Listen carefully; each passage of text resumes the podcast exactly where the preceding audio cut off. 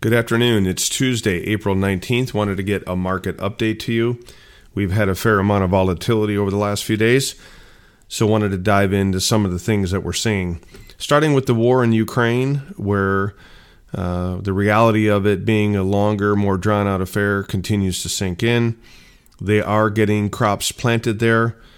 Estimates continue to climb on how many acres could get planted. Um, but the reality of, of what yields will be as they're short for, uh, fuel, they're short fertilizer.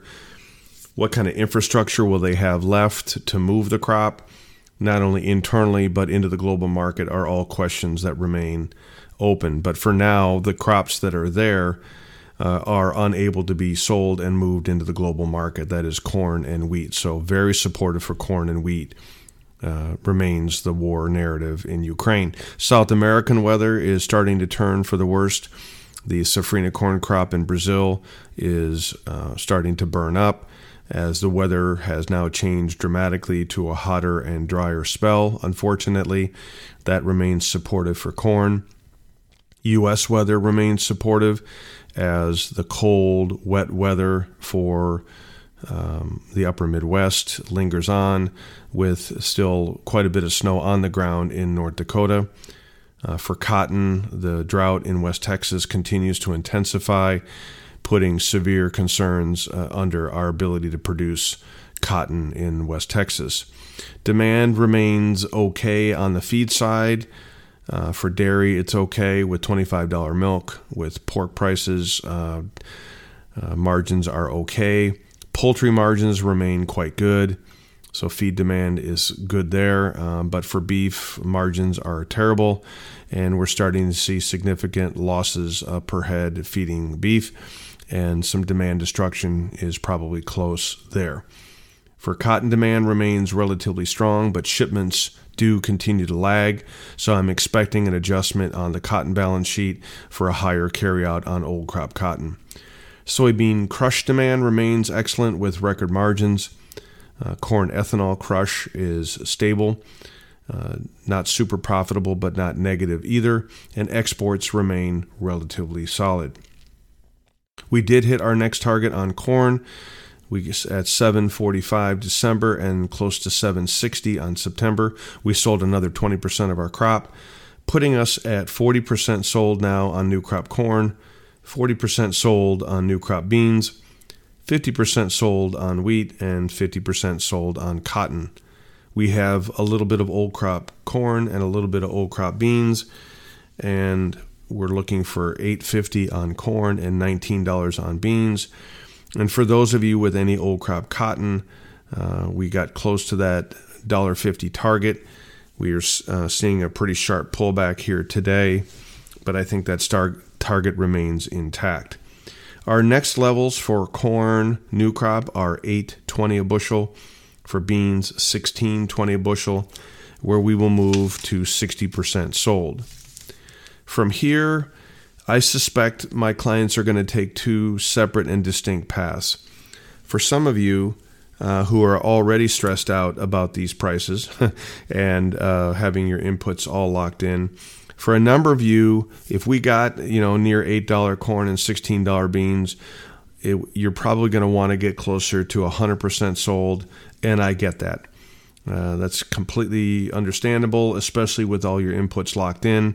These will be record margins for you, and I get that. For some of you with a slightly higher tolerance for risk uh, and maybe a stronger stomach, you may hold that last 40% to trade uh, through the summer uh, if, in case we have a weather market and we see much higher prices in grains.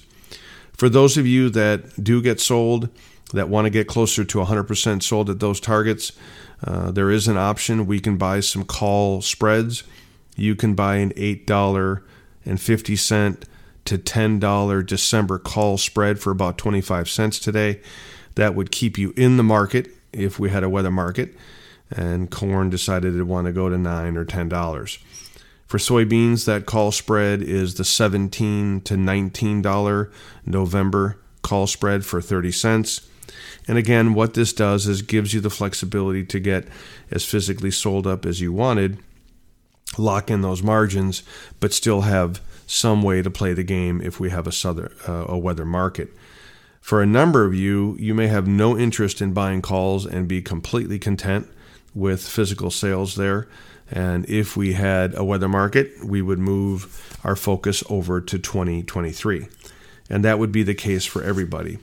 So, right now, we're about 20% sold on corn, and we're 20% sold on beans for new crop for 2023.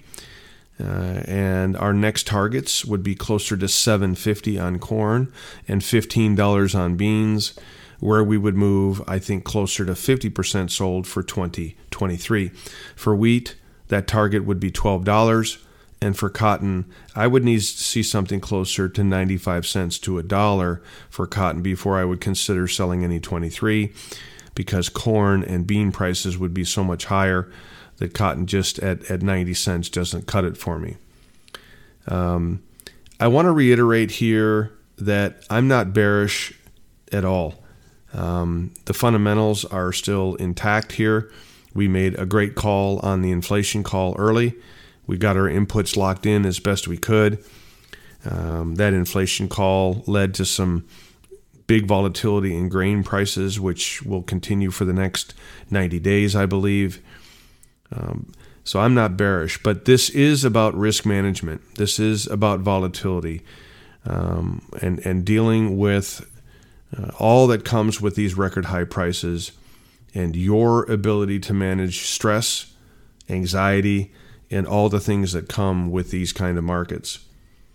And so this is different for every person. There is no one magical solution from here forward. $8 corn and $16 beans does different things to different people, and I respect that. And so all I wanted to do was design a plan that I believe offers the flexibility uh, to maintain, uh, you know, profitability uh, while managing risk and, you know, more importantly, your emotions. And, and that is no easy task, right? And so for those of you that want to maintain and stay engaged in the market, you might consider this call spread. For those of you that are content, nothing is needed and and be ready to market quite aggressively if corn got near $18 and beans close to 16 and we'll use the summer weather market to be aggressive on 23 and aggressive on put buying for 23 as well. Again, these are my opinion and not those of ADM or ADMIS and trading futures and options carries significant risk of loss, and each investor should consider what is suitable for them given their financial conditions and proceed accordingly. Thanks so much. Have a great day.